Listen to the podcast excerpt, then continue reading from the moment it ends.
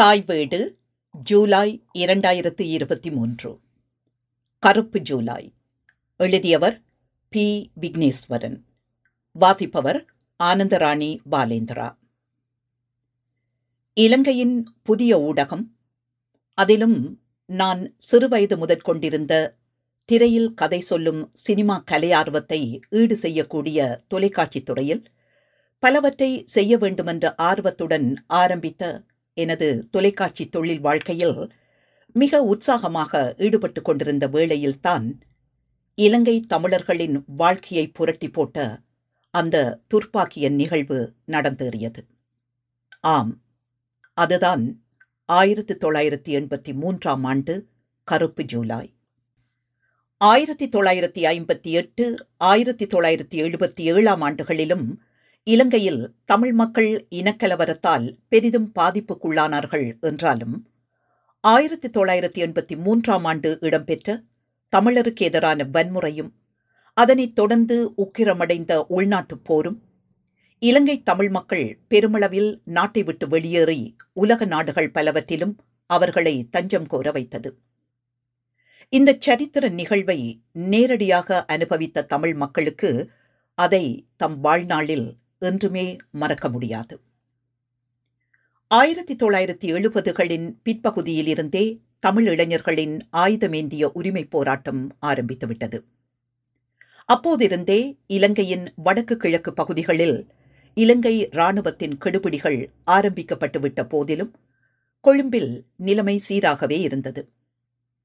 வடக்கு கிழக்குக்கு வெளியே வசிப்பவர்கள், ஏன் வடக்கு கிழக்கில் வசிப்பவர்கள் கூட அப்போது செய்திகள் மூலமாக தமிழ் இளைஞர்கள் சந்தேகத்தின் பேரில் கைது செய்யப்படுவதையும் அவ்வப்போது கொல்லப்படுவதையும் அறிந்து கொண்டார்களே தவிர அவை பரவலாக பொதுமக்களை கலவரமடையச் செய்து அவர்களின் அன்றாட வாழ்க்கையை பாதிக்கும் சம்பவங்களாக இருக்கவில்லை. அவ்வப்போது கொழும்பிலிருந்து பேருந்துகளில் வடக்குக்கு செல்லும் போது யாழ் குடாநாட்டை அண்மித்ததும் சில இராணுவ சோதனை சாவடிகளில் பயணிகள் இறக்கப்பட்டு சோதனை நடைபெறுவது மட்டுமே பொதுமக்களை பாதிக்கும் நிகழ்ச்சியாக அப்போது இருந்தது.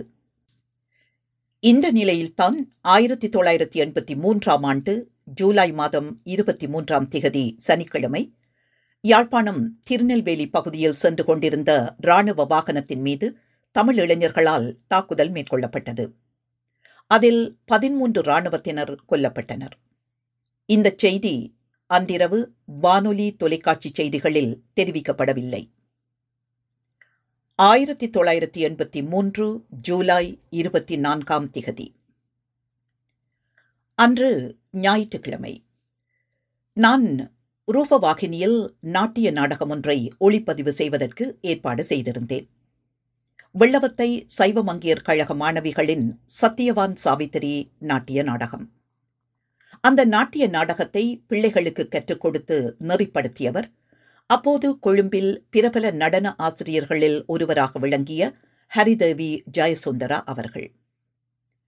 நான் காலை ரூபவாகினிக்கு சென்றபோது அங்கு அரங்க பிரிவினர் கலையகத்தில் நாட்டிய நாடகத்திற்கான அரங்கை அமைத்துக் கொண்டிருந்தார்கள். ஒளியமைப்பாளர் வின்சி பெரேரா ஒளியமைப்புக்கான வேலைகளை செய்து கொண்டிருந்தார். ரூபவாகினியில் அப்போது காலை ஒளிபரப்பு நடைபெறுவதில்லை.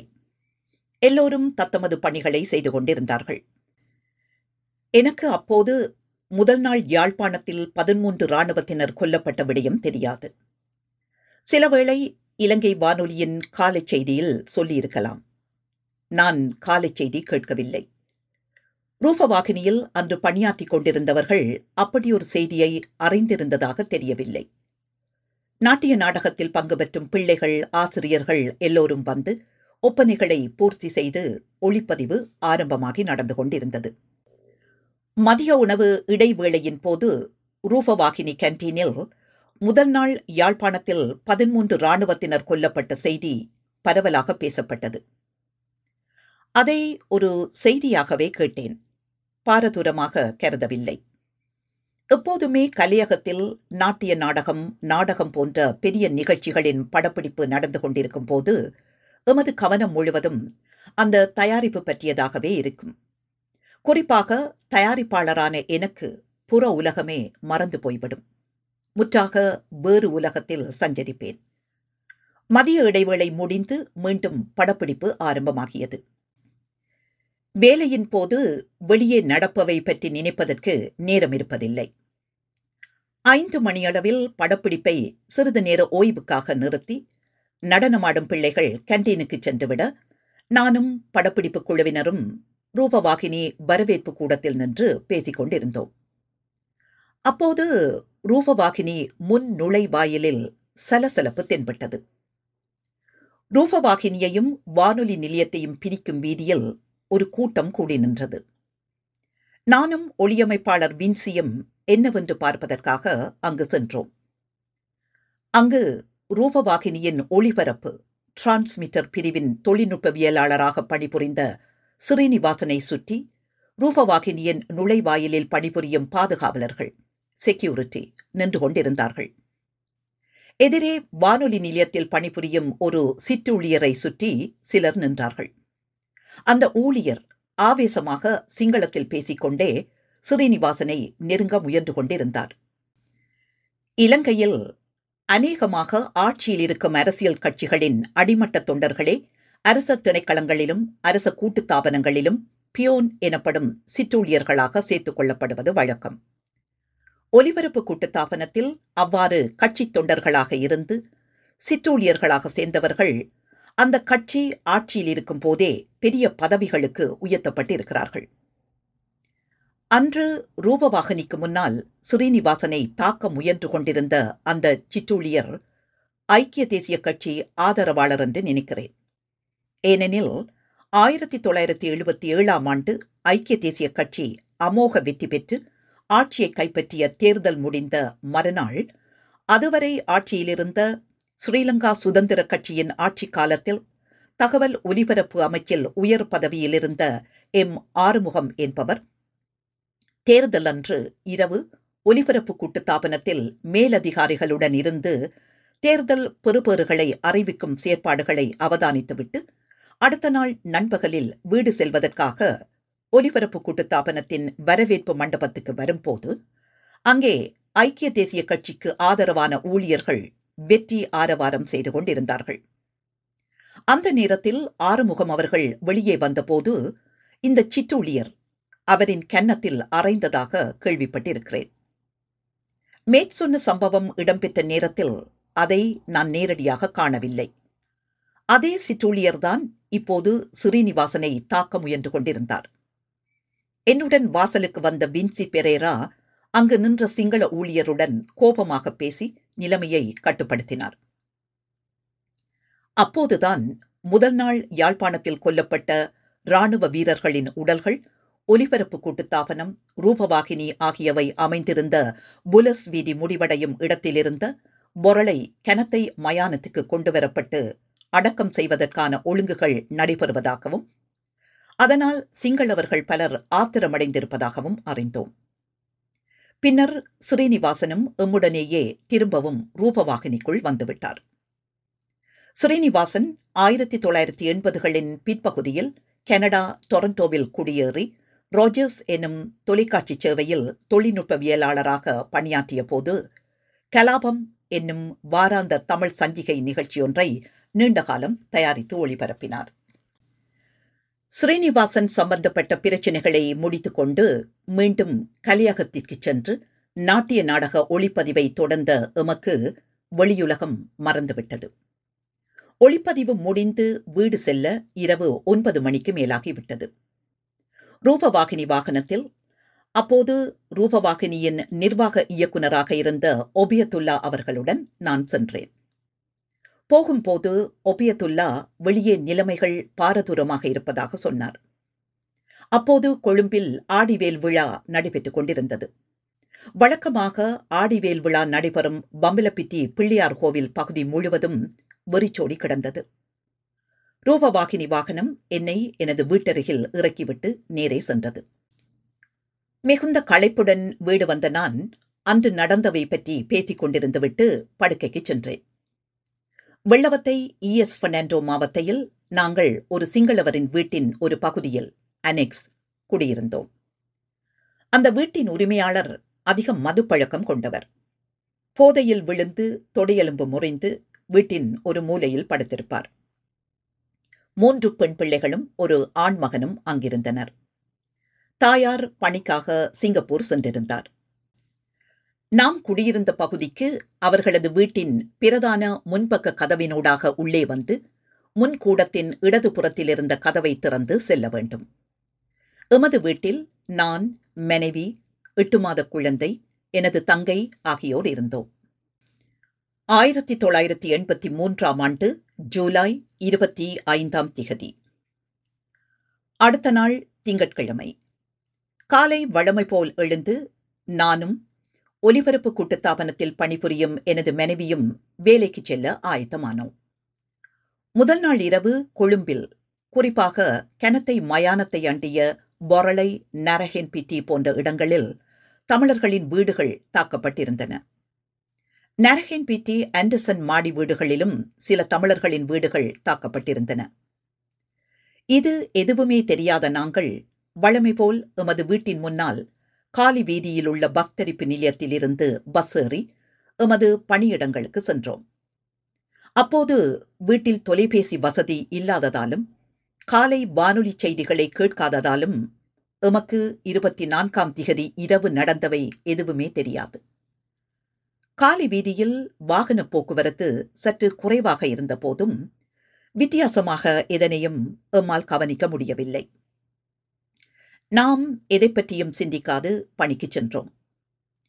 நாம் பணிக்கு சென்ற பின்னர் காலை 11 மணியளவில் சிங்கள காடியர்கள் பரவலாக எல்லா இடங்களிலும் தமிழர்களின் கடைகளையும் வீடுகளையும் எரித்து சூறையாடுவதாக செய்தி பரவத் தொடங்கியது. மிக பதட்டமான நிலை. ரூபவாகினி, ஒலிபரப்பு கூட்டுத்தாபனம் ஆகியவற்றில் பணியாற்றிய அனைவருமே வீடுகளுக்கு செல்லுமாறு பணிக்கப்பட்டோம். ஒலிபரப்பு கூட்டுத்தாபனத்திற்கு முன்னால் அதன் பஸ் வண்டிகள் நிறுத்தி வைக்கப்பட்டிருந்தன. ஒலிபரப்பு கூட்டுத்தாபன ஊழியர்களை காலையில் வேலைக்கு அழைத்து வந்து பின்னர் மாலையில் அவர்களை வீட்டுக்கு அழைத்துச் செல்லும் ஒலிபரப்பு கூட்டுத்தாபனத்துக்கு சொந்தமான பேருந்துகள் அவை. 2 கூட்டுத்தாபனங்களையும் சேர்ந்த ஊழியர்களும் தத்தமது வீடுகள் இருக்கும் பகுதிகளுக்கு செல்லும் பேருந்துகளில் ஏறிக்கொள்ளும்படி அறிவுறுத்தப்பட்டோம். சிங்கள ஊழியர்கள் ஜன்னலோர இருக்கைகளில் அமர்ந்து கொண்டு தமிழ் ஊழியர்களை உட்புற ஆசனங்களில் அமரச் சொன்னார்கள். அதிக கூட்டம் காரணமாக பலர் நின்று கொண்டு பயணம் செய்ய வேண்டியிருந்தது. தமிழ் ஊழியர்களை நடுவே நிறுத்தி அவர்களை மறைக்கும் விதமாக சிங்கள ஊழியர்கள் அருகருகே நின்றார்கள். தமிழ் பெண்களின் நெற்றி பொட்டுகளை அழிக்குமாறு கோரி அவர்களின் தங்க ஆபரணங்களை கழற்றுவித்து சிங்கள பெண் ஊழியர்கள் பத்திரமாக வைத்துக் கொண்டார்கள். எனது மனைவி பெரிதாக நகைகள் அணிவதில்லை. அவரது தோடுகளை ஒரு சிங்கள பெண் ஊழியர் வாங்கி வைத்துக் கொண்டார். வீடு நோக்கிய எமது பஸ் பயணம் ஆரம்பமாகியது. புலஸ் வீதியால் காலி வீதி நோக்கி சென்ற எமது பஸ் வண்டி இடதுபுறமாக திரும்பி காலி வீதியில் ஏறுவதற்காக பம்பலப்பிட்டி சந்தியில் சிக்னலில் நின்றபோது பஸ்ஸின் ஜன்னல்களில் தொங்கியபடி பல காடியர்கள் தமிழர்கள் இருந்தால் இறங்கும்படி கூக்குரலிட்டார்கள். அவர்களில் சிலர் பள்ளி சீருடையில் இருந்த மாணவர்கள். எனக்கு இரத்தம் கொதித்தது. நாம் மிகச் சுதந்திரமாக இரவு 2ஆம் காட்சி திரைப்படங்கள் பார்த்துவிட்டு எத்தனை மணியானாலும் அந்த சந்தியில் உள்ள கடைகளில் சாப்பிட்டுவிட்டு எந்தவித பயமுமின்றி எந்தவித இன வேறுபாடு உணர்வுகளும் இல்லாமல் திரிந்த அதே கொழும்பு வீதிகளில் சிங்களவர்கள் கொன்று விடுவார்கள் என்ற பயத்தில் சிங்கள நண்பர்களுக்குள்ளேயே மறைந்து செல்வது பெருத்த அவமானமாகவும் வேதனையாகவும் இருந்தது. பஸ் சென்று கொண்டிருந்த வீதி நெடுகிலும் கடைகள் பற்றி எரிந்து கொண்டிருந்தன. பம்பலப்பிட்டி, வஜிரா பிள்ளையார், வெள்ளவத்தை பிள்ளையார் கோவில்களுக்கு முன்பாக வரிசையாக இருந்த கடைகள் எரிக்கப்பட்டு காடையர்கள் கையில் கிடைத்தவற்றை சுருட்டிக்கொண்டு ஓடிக்கொண்டிருந்தார்கள். அவர்களின் முகங்களில் கொலை வெறி தாண்டவமாடியது. ஜன்னல் அருகே இருந்த சிங்கள நண்பர்கள் எங்கள் முகங்கள் வெளியே தெரியாதவாறு மறைந்திருக்குமாறு கூறும்போது அது எம்மை அதட்டுவது போல எனக்கு மிகுந்த அவமானமாக இருந்தது. பாவம், அவர்களும் பயந்து போய்த்தான் இருந்தார்கள். காலி வீதி முழுவதும் நெருப்புச் சுவாலைகளும் புகை மண்டலமும் நிறைந்திருந்தது. வீட்டில் எனது தங்கைக்கும் எமது குழந்தைக்கும் என்ன நேர்ந்ததோ என்ற பதற்றம். செல்போன் இல்லாத காலத்தில் அத்தகைய தருணங்களில் உணரப்படும் எமது கையிறு நிலையை தற்போதைய சந்ததியினரால் கற்பனை கூட செய்து பார்க்க முடியாது. எமது வீடிருந்த இஎஸ் பெர்னாண்டோ மாவட்டத்தை பஸ் நெருங்கிக் கொண்டிருந்தது. அங்கு இடது பக்கத்தில் வாகனங்கள் செல்வதால் காலி வீதியில் பஸ் நிற்கும் போது அதிலிருந்து உடனே இறங்கி காலி வீதியின் இடதுபுறத்தில் இருக்கும் எமது தெருவின் முன்பகுதியில் இருந்த வீட்டிற்கு ஒரே எட்டில் போய்விடலாம் என்று நினைத்திருந்தேன். ஆனால் சரியாக எமது தெருவுக்கருகே காலி வீதியிலிருந்த பிரமாண்டமான வீட்டு உபகரணங்கள் விற்பனை செய்யும் கடை உடைக்கப்பட்டு காடையர்கள் பொருட்களை எடுத்துக்கொண்டு ஓட, சிலர் வெறிகொண்டு கடையை உடைத்து அதற்கு நெருப்பு வைத்துக் கொண்டிருந்தார்கள். நானும் மனைவியும் அந்த கூட்டத்திற்குள் இறங்கினால் அவ்வளவுதான், எம் கதை முடிந்துவிடும். எனவே அதற்கு முன்பே பெனிக்விக் வீதியருகே பஸ்ஸை நிற்பாட்டி இருவரும் இறங்கினோம். காடையர் கும்பலின் கவனமெல்லாம் அந்த கடையை சூறையாடுவதிலேயே இருந்தது. அந்த கும்பலில் யாருடைய கவனம் எம்மீது திரும்பியிருந்தாலும் அன்று என்ன நடந்திருக்கும் என்று சொல்ல முடியாது. நல்ல வேளையாக பெனிக்விக் வீதியின் தொடக்கத்தில் என்னுடன் ஒலிபரப்பு கூட்டு தாபனத்தில் ஒன்றாக பணிபுரிந்தவர்களும் 70களில் மிக பிரபலமான மேடை நாடக நடிகர்களாக இருந்தவர்களுமான யூ ஆரிய விமாலும் அவருடைய மனைவி கிரேஸ் டி சில்வாவும் வசிக்கும் வீடு இருந்தது. வீட்டு வாசலில் நின்று நடப்பவற்றை பார்த்து கொண்டிருந்த கிரேஸ் எனது மனைவியை கண்டதும் உடனே தன்னிடம் வருமாறு அழைத்தார். அங்கு நின்று சிந்திக்க நேரமில்லை. மனைவியை அவரிடம் போகுமாறு கூறிவிட்டு நான் எப்படியாவது வீட்டுக்கு சென்றுவிட வேண்டும் என்று நினைத்தேன். அந்த இடத்தில் குழப்பம் அதிகமாக இருந்ததால் காலி வீதியில் வாகனங்கள் மிக மிக மெதுவாகச் சென்று வாகன நெரிசல் ஏற்பட்டிருந்தது. நான் அந்த நெரிசலில் புகுந்து காலி வீதியின் அடுத்த பக்கத்துக்கு சென்றேன். அந்த பக்கத்தில் வேடிக்கை பார்ப்பவர்களை தவிர காடையர்கள் தென்படவில்லை. நான் அப்படியே விரைந்து நடந்து சென்று இஎஸ் பெர்னாண்டோ மாவட்டத்துக்கு நேராக சென்றவுடன் காலி வீதியை மறுபடியும் கடந்து வீட்டுக்குள் சென்றுவிட்டேன். என்னை பார்த்த அந்த வீட்டு பெண் பிள்ளைகள் என் மனைவி எங்கே என்று கேட்டுவிட்டு என்னை எங்கள் அறைக்குள் சென்று கதவை பூட்டுமாறு கூறி முன்கதவை தாளிட்டார்கள். நான் வீட்டுக்குள் வந்து தங்கையையும் மகளையும் பார்த்துவிட்டது மனதுக்கு ஆறுதலாக இருந்தாலும் மனைவிக்கு என்ன நடந்ததோ என்ற கவலை மனதை ஆட்கொண்டது. சில மணித்தியாலங்களின் பின்னர் நண்பர் ஆரிய விமால் எமது வீட்டுக்கு வந்து மனைவி பத்திரமாக தமது வீட்டில் இருப்பதாக தெரிவித்துவிட்டு போக நாம் சற்று அமைதியானோம். சிறிது நேரத்தில் காடையர் கும்பல் எமது வீதியில் புகுந்து அட்டகாசம் புரிய தொடங்கியது. எமது பக்கத்து வீடு தமிழர்களுடையது மாடி வீடு. எமது அறை வீதியை அண்டிய முன்னறை. பக்கத்து வீடு அடித்து நொறுக்கப்படும் சத்தமும் தீப்பிடித்து எரியும் மணமும் புகையும் எமது முன் ஜன்னலின் மேற்பக்கத்தில் காற்றோட்டத்திற்காக அமைக்கப்பட்டிருக்கும் கிரில்லினூடாக எமது அறைக்குள் ஊடுருவின. 8 மாத குழந்தையான எமது மகளை என் தங்கை சத்தம் போடாதவாறு பார்த்து கொண்டார். வெளியே காடையர்களின் கூக்குரல் மிகுந்த சத்தமாக எமக்கு கேட்டது. எனது தங்கை என் மகளை பார்த்து ரகசியமாக சத்தம் போடக்கூடாதென்று சொல்ல, என் மகளோ என் தங்கை தன்னுடன் விளையாடுவதாக நினைத்து சத்தமாக சிரிக்கத் தொடங்கிவிட்டாள். நிச்சயமாக அந்த சின்ன சிரிப்பொலி அந்த காடையர்களின் கூக்குரலில் வெளியே கேட்டிருக்க முடியாது. அந்த இக்கட்டான நிலையிலும் எனது மகளின் சிரிப்பு எனக்கு மகிழ்ச்சியாக இருந்தது. ஓரிரு மணித்தியாலங்களின் பின்னர் சத்தங்கள் ஓய்ந்து தெரு அமைதியானது. நாங்கள் இருந்த வீட்டிலேயே குடியிருந்த வீட்டின் சொந்தக்காரரின் உறவினர்களில் சிலர் மாலை வேளைகளில் அங்கு வந்து கூடியிருந்து பேசிச் செல்வது வழக்கம். அநேகமானவர்கள் இளம் மற்றும் நடுத்தர வயதுடைய ஆண்கள்.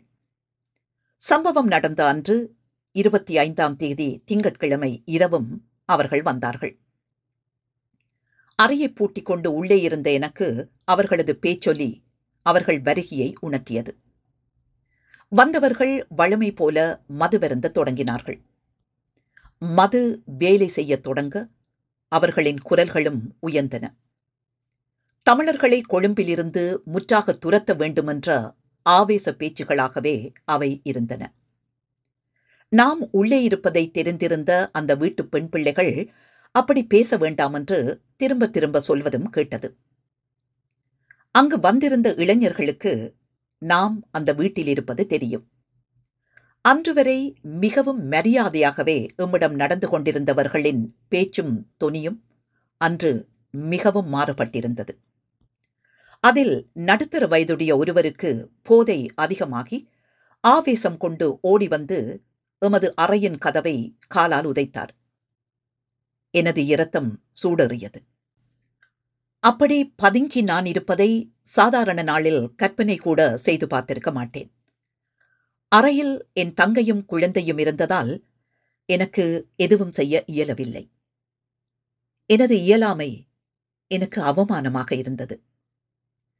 வீட்டு பிள்ளைகள் கலவரமடைந்து அடங்கிய குரலில் அவர்களை கெஞ்சி அங்கிருந்து வெளியே அனுப்பிவிட்டார்கள்.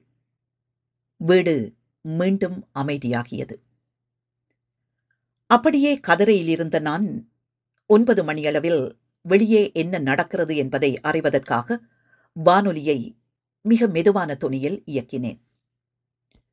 வானொலியில் தமிழர்களின் நீண்ட பெயர் பட்டியலை வாசித்துக் கொண்டிருந்தார்கள். எனக்கு ஒன்றுமே விளங்கவில்லை. இறுதியில் அவர்கள் அனைவரும் வெளிக்கடை சிறையில் அன்று மாலை சக கைதிகளால் கொல்லப்பட்டார்கள் என்று அறிவித்தவுடன் நிலைமையின் விபரீதத்தை உணர்ந்தேன். ஆம், குட்டிமணி, தங்கத்துறை, ஜகன், அருட்தந்தை ராஜசுந்தரம் உட்பட 35 தமிழர்கள் சிறையில் கொல்லப்பட்ட செய்தி அதிர்ச்சி அளிப்பதாக இருந்தது. இதற்கு முன் இலங்கையில் நடைபெற்ற இனக்கலவரங்களை விட இது மிக பாரதூரமானது. இனிமேல் சிங்களவர் மத்தியில் எம்மால் வாழவே முடியாதென்ற எண்ணம் எனக்கு ஏற்பட்டது. இரவு உணவு உண்டோமா, குழந்தைக்கு உணவு கொடுக்கப்பட்டதா என்பதெல்லாம் எனது நினைவில் இல்லை. என் தங்கை கவனித்திருப்பார் என்று நினைக்கிறேன். கனத்த இதயத்துடன் குழப்பமான மனநிலையில் அப்படியே உறங்கிவிட்டேன். 1983 ஜூலை 26 அடுத்த நாள் காலை எழுந்தபோது ஒரு பயங்கரமான கனவு கண்ட மனநிலை இருந்தது. நேற்று நடந்த சம்பவங்களை நம்ப முடியவில்லை. காலை வேளை தரும் புத்துணர்ச்சி மனதை சிறிதளவு ஆற்றியது. தெருவில் சாதாரணமான ஆனால் மட்டுப்படுத்தப்பட்ட நடமாட்டம் இருந்தது. 10 மணியளவில் நேற்றிரவு ஆரிய விமல் கிரேஸ் தம்பதியினர் வீட்டில் தங்கியிருந்த எனது மனைவியை ஆரிய விமலின் தம்பி அழைத்து வந்தார். எனது மனைவி கிரேஸின் சேலியொன்றை உடுத்தியிருந்தார். மீண்டும் நாம் எல்லோரும் ஒன்றாக இணைந்ததில் ஒருவித நிம்மதி ஏற்பட்டது. மிக பிரபலமான மேடை கலைஞரான ஆரிய விமல் சில ஆண்டுகளின் பின்னர் இறந்துவிட்டார். முன்னணி மேடை நடிகையான கிரேஸ் இப்போதும் திரைப்படங்கள், தொலைக்காட்சி நாடகங்களில் நடித்துக் கொண்டிருக்கிறார். பல விருதுகள் பெற்ற நடிகை அவர். 1983 ஜூலை சம்பவங்களை நினைக்கும் போதெல்லாம் அவர்களும் எனது நினைவில் வருவார்கள். அன்று மாலை நாம் குடியிருந்த வீட்டு பிள்ளைகள் எம்மிடம் வந்து என்ன நடக்கப் போகிறதோ என்று தமக்கு பயமாக இருப்பதாகவும் நாங்கள் எங்காவது பாதுகாப்பான இடத்திற்கு போவது நல்லதென்றும் கோரினார்கள். பிள்ளைகளின் நிலைமையை நான் புரிந்து கொண்டேன். இயலாத தந்தையார், வெளிநாட்டில் தாய், 2 வயது வந்த பெண் பிள்ளைகள், 2 சிறு பிள்ளைகள். நிச்சயம் அவர்களுக்கு பயமாகத்தான் இருக்கும். அப்போது வானொலியில் அகதி முகாம்கள் திறக்கப்படுவது பற்றி அறிவித்துக் கொண்டிருந்தார்கள். நாங்கள் நாளை புறப்படுவதாக கூறியதும் அவர்களிடத்தில் நிம்மதி தெரிந்தது. 1983 ஜூலை 27 காலை வீட்டிலே எல்லோரையும் புறப்படுவதற்கு ஆயத்தமாகும்படி சொல்லிவிட்டு 9 மணியளவில் வழக்கமாக நாம் பஸ் ஏறும் இஎஸ் பெர்னாண்டோ மாவத்தைக்கு முன்னால் இருந்த பஸ் தரிப்பு நிலையத்திலிருந்து தட எண் 154 பஸ் ஏறி ரூபவாகினிக்கு சென்றேன். பஸ்ஸில் சனக்கூட்டம் அவ்வளவாக இல்லை. பஸ் நடத்தினரும் அதிலிருந்த சிறு தொகை பயணிகளும் இயல்பாக இருந்தார்கள். எல்லோரது பார்வையும் வீதியின் இருபுறமும் எரிந்து கிடந்த கடைகளிலேயே பதிந்திருந்தது. ரூபவாகினியிலும் அநேகமான சிங்கள பணியாளர்கள் வந்திருந்தார்கள். அவர்களில் சிலருடன் நான் நிகழ்ச்சி பிரிவில் நின்று பேசிக் கொண்டிருந்த போது பிரபல சிங்கள மேடை சினிமா நடிகரும் அப்போது ரூபவாகினி நிகழ்ச்சி பிரிவுக்கு பிரதி படிப்பாளர் நாயகமாக நியமிக்கப்பட்டிருந்தவருமான ஹென்ரி ஜெயசேனா அவர்கள் அலுவலகத்திற்குள் வந்தார்.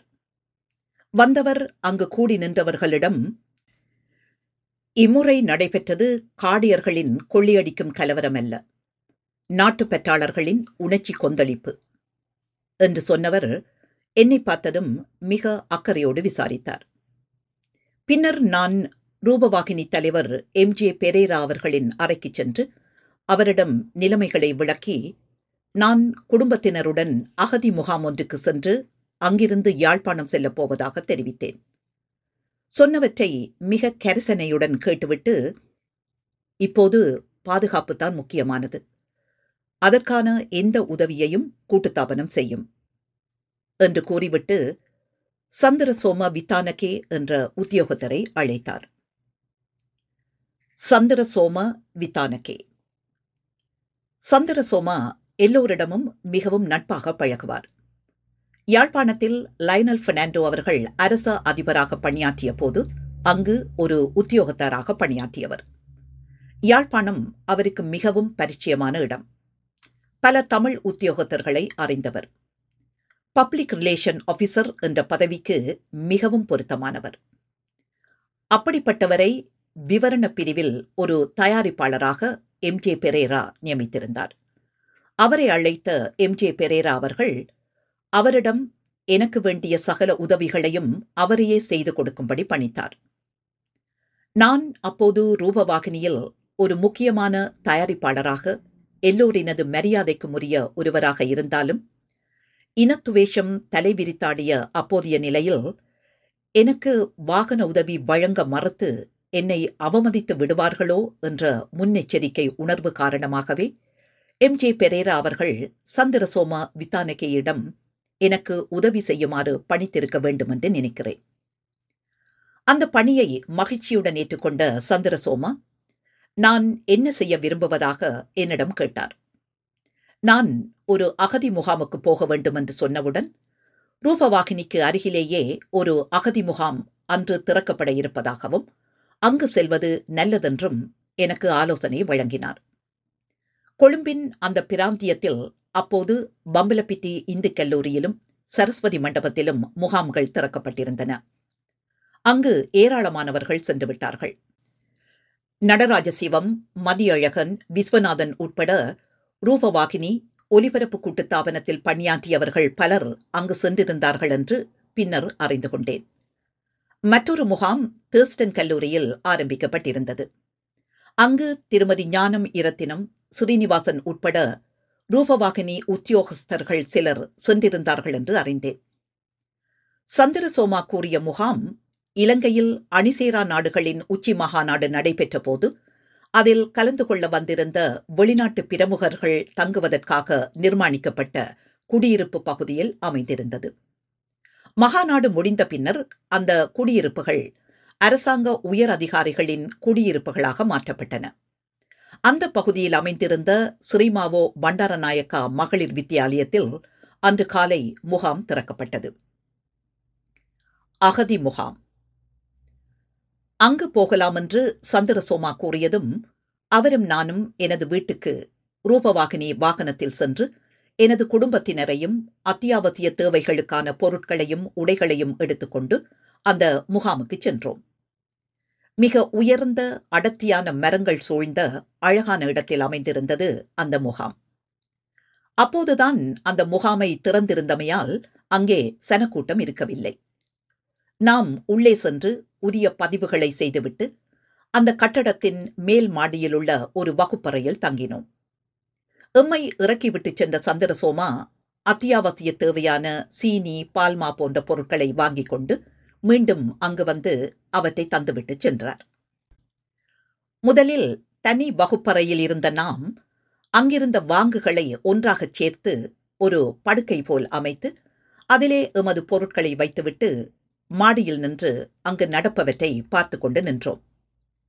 நேரம் செல்ல செல்ல மக்களின் வருகை அதிகரித்தது. நாம் இருந்த வகுப்பறைக்குள் 3-4 குடும்பங்கள் விடப்பட்டன. அடுக்கி வைத்திருந்த வாங்குகளை பங்கு போட்டுக் கொண்டோம். அந்த முகாம் வாழ்க்கை புதிதாக இருந்தது.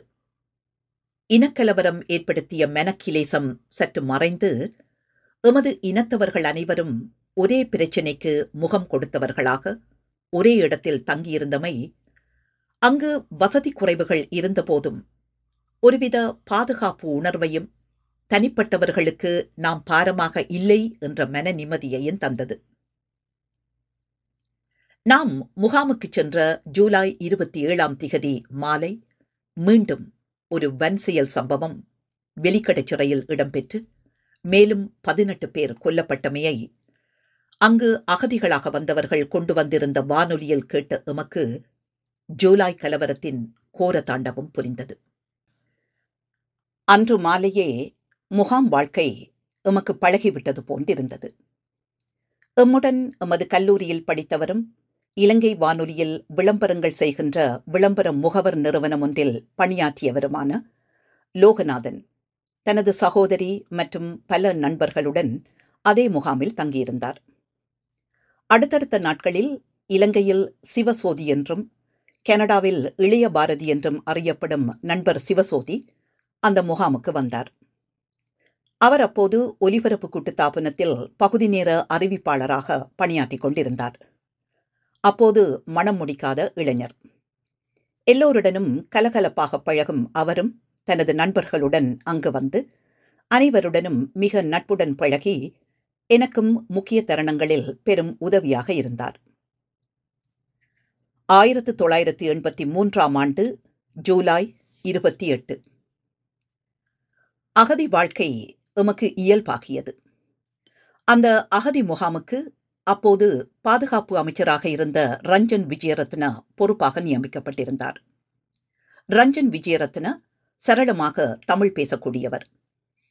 அவர் 28 மாலை முகாமுக்கு வந்து பார்வையிட்டதோடு மக்களின் வேண்டுகோளின்படி அவர்களை வடக்கு கிழக்கு பிரதேசங்களுக்கு அனுப்பும் நடவடிக்கையை மிக விரைவாக எடுப்பதாக கூறி சென்றார். அவர் அன்று அனைவருடனும் தமிழிலேயே பேசினார்.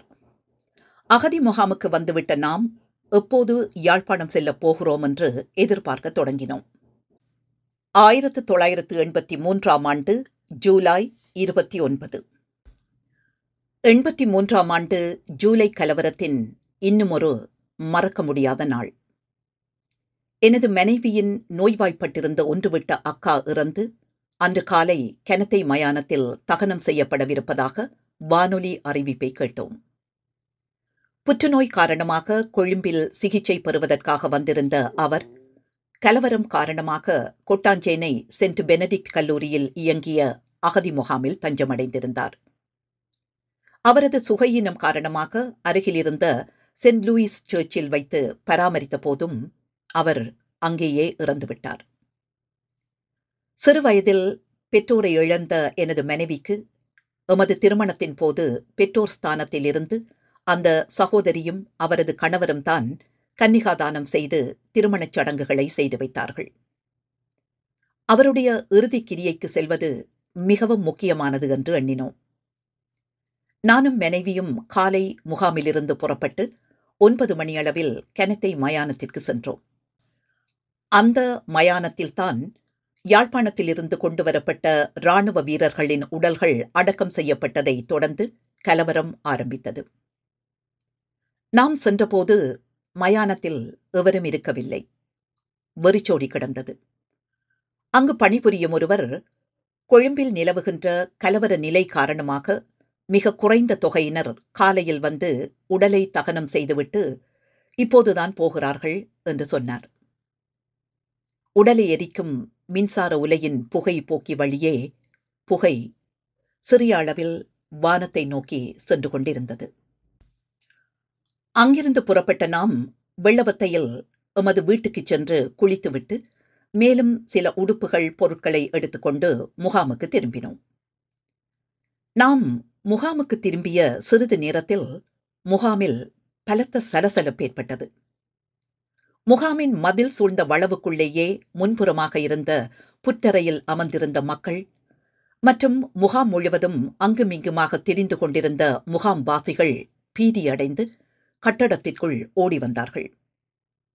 முகாமின் நுழைவாயிலில் காவலில் நின்ற போலீசார் பதற்றமடைந்தவர்களாக அனைவரையும் உள்ளே செல்லுமாறு விரட்டி கொண்டிருந்தார்கள்.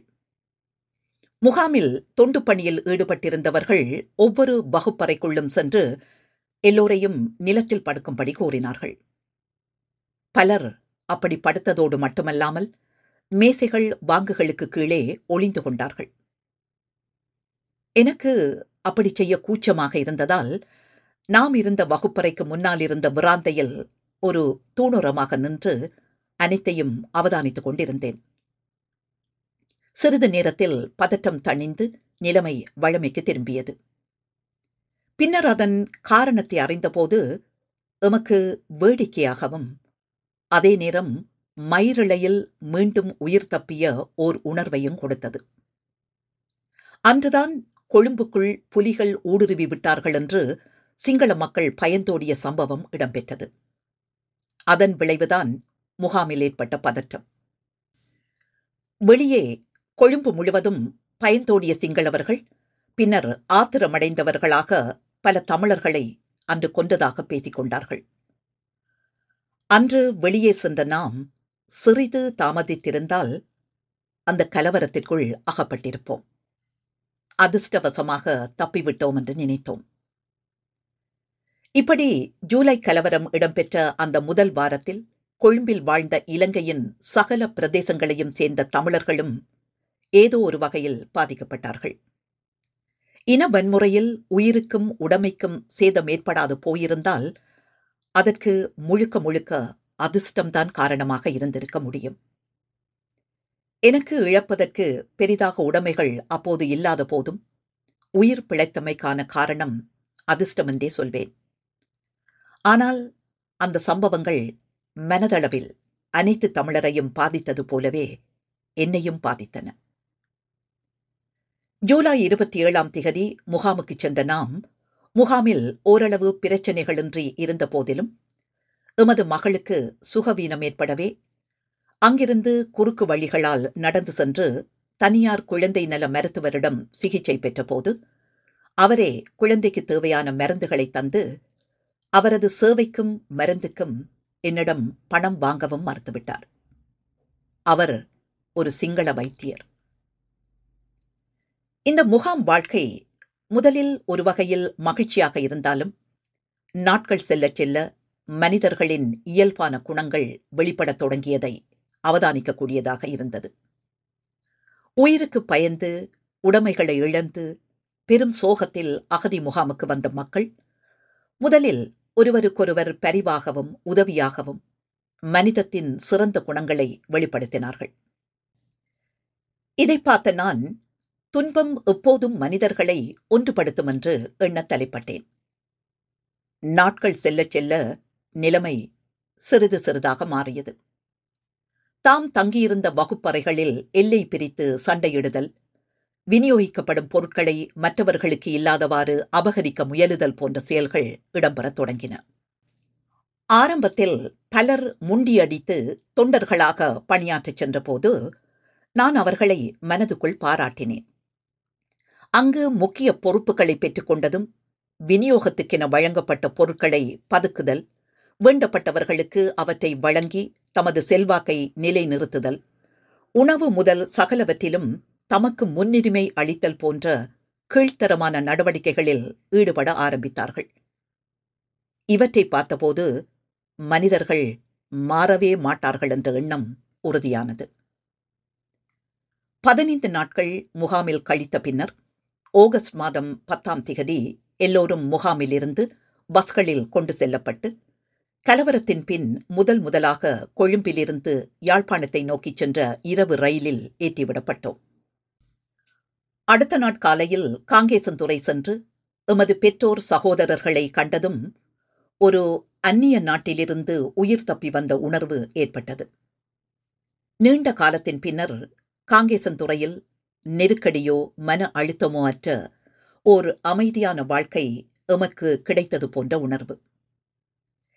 எமது மாதாந்த சம்பளத்தை யாழ்ப்பாணத்தில் அப்போது அமைக்கப்பட்டிருந்த இலங்கை வானொலி கலியகத்தில் பெற்றுக்கொள்வதற்கான ஏற்பாட்டை ஒலிபரப்பு கூட்டுத்தாபன மற்றும் ரூபவாகினி நிர்வாகங்கள் செய்திருந்தன. நடேஸ்வரா கல்லூரியில் கப்பலில் வரும் அகதிகளுக்கான இடைத்தங்கல் முகாம் அமைக்கப்பட்டிருந்தது. நான் மீண்டும் எனது கல்லூரிக்கு சென்று அங்குள்ள ஆசிரியர்கள் மாணவர்களோடு இணைந்து மக்களை வரவேற்று அவரவர் சொந்த இடங்களுக்கு அனுப்பும் பணியில் மன நிறைவுடன் ஈடுபட்டேன். அந்த சில மாதங்களில் பழைய நண்பர்களுடன் மாலை வேளைகளில் அளவலாவுவது, அப்போது தமிழ் மக்களிடையே பிரபலமாக விளங்கிய வெரிதாஸ் மற்றும் பிபிசி வானொலிகளை கேட்டு அதில் ஒலிபரப்பான இலங்கை பற்றிய செய்திகளையும் உலகில் நடைபெற்ற முக்கிய செய்திகளை பற்றியும் கலந்துரையாடுவது எமது வழக்கமாக இருந்தது. கூட்டணியின் தலைவர் அமிர்தலிங்கம் அவர்கள் இலங்கையிலிருந்து ஒருவருக்கும் தெரியாமல் இந்தியா சென்ற பின்னர் கொடுத்த பேட்டி, இந்திரா காந்தி அவர்கள் இலங்கைக்கு பாத்தசாரதி அவர்களை அனுப்பி வைத்தமை, பிலிப்பைன்ஸ் நாட்டின் அப்போதைய தலைவர் பெனிங்னோ அக்யூனோ அவர்களின் படுகொலை போன்றவை அப்போது மக்களின் கவனத்தை பெற்ற விடயங்கள். இதே நேரம் நான் மிக ஆவலுடன் ஆரம்பித்த ரூபவாகினி பணி பற்றி எனக்கு எந்தவிதமான சிந்தனையும் ஏற்படவில்லை. ஒரு அந்நியன் போல் அங்கு நடப்பவற்றை அறிந்து கொண்டிருந்தேன். நிகழ்ச்சி தயாரிப்பு பிரிவில் தமிழர்கள் எவரும் பணியாற்றவில்லை. அங்கு நிகழ்ச்சி வழங்கல் உத்தியோகத்தராக பணியாற்றிய சந்தராணி என்பவர் ஏற்கனவே கலையரங்கத்தில் ஒளிபரப்பான நிகழ்ச்சிகளை மீள் ஒளிபரப்பு செய்து கொண்டிருந்தார். ஆயிஷா ஜுனைதீன் செய்திகளை வாசித்தார். கலவரத்தால் பெரிதும் பாதிப்புக்குள்ளாகியிருந்த கமலா தம்பிராஜா தனது சிங்கள நண்பர்களின் வீட்டில் தஞ்சமடைந்திருந்துவிட்டு அந்த வார இறுதியிலேயே ரூபவாகினிக்கு திரும்பி செய்திகள் வாசிக்க தொடங்கிவிட்டார். இவை அனைத்தையும் கேள்விப்பட்டாலும் நான் அப்போது எனது தாய், தந்தை, சகோதரர்கள், உறவினர்கள், நண்பர்களுடன் நிம்மதியாக பொழுதை கழித்துக் கொண்டிருந்தேன். நாம் அப்போது பாதுகாப்பாக உணர்ந்த அந்த பூமியே சில ஆண்டுகளில் மிக பயங்கரமான பூமியாக மாறியமை இலங்கை தமிழர்களின் துயர்மிகு வரலாறு. கடைசியாக 1990 காங்கேசன்துறைக்கு சென்ற நான் ஏறக்குறைய 25 ஆண்டுகளின் பின்னர் 2014 மீண்டும் அங்கு சென்றபோது ஊரையே காணவில்லை. முற்றாக அழிக்கப்பட்டு பெரும் காடாக காட்சியளித்தது. எமது எண்ணத்தில் நிறைந்திருக்கும் காங்கேசன்துறையை இனியம்மால் காணவே முடியாது. நன்றி.